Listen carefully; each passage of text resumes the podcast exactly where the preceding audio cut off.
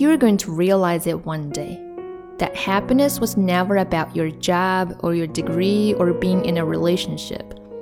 Happiness was never about following in the footsteps of all of those who came before you. It was never about being like the others. One day you're going to see it, that happiness was always about the discovery, the hope, the listening to your heart, and following it wherever it chose to go. Happiness was always about being kinder to yourself. It was always about embracing the person you were becoming. One day you will understand that happiness was always about learning how to live with yourself. That happiness was never in the hands of other people. It was always about you. It was always about you.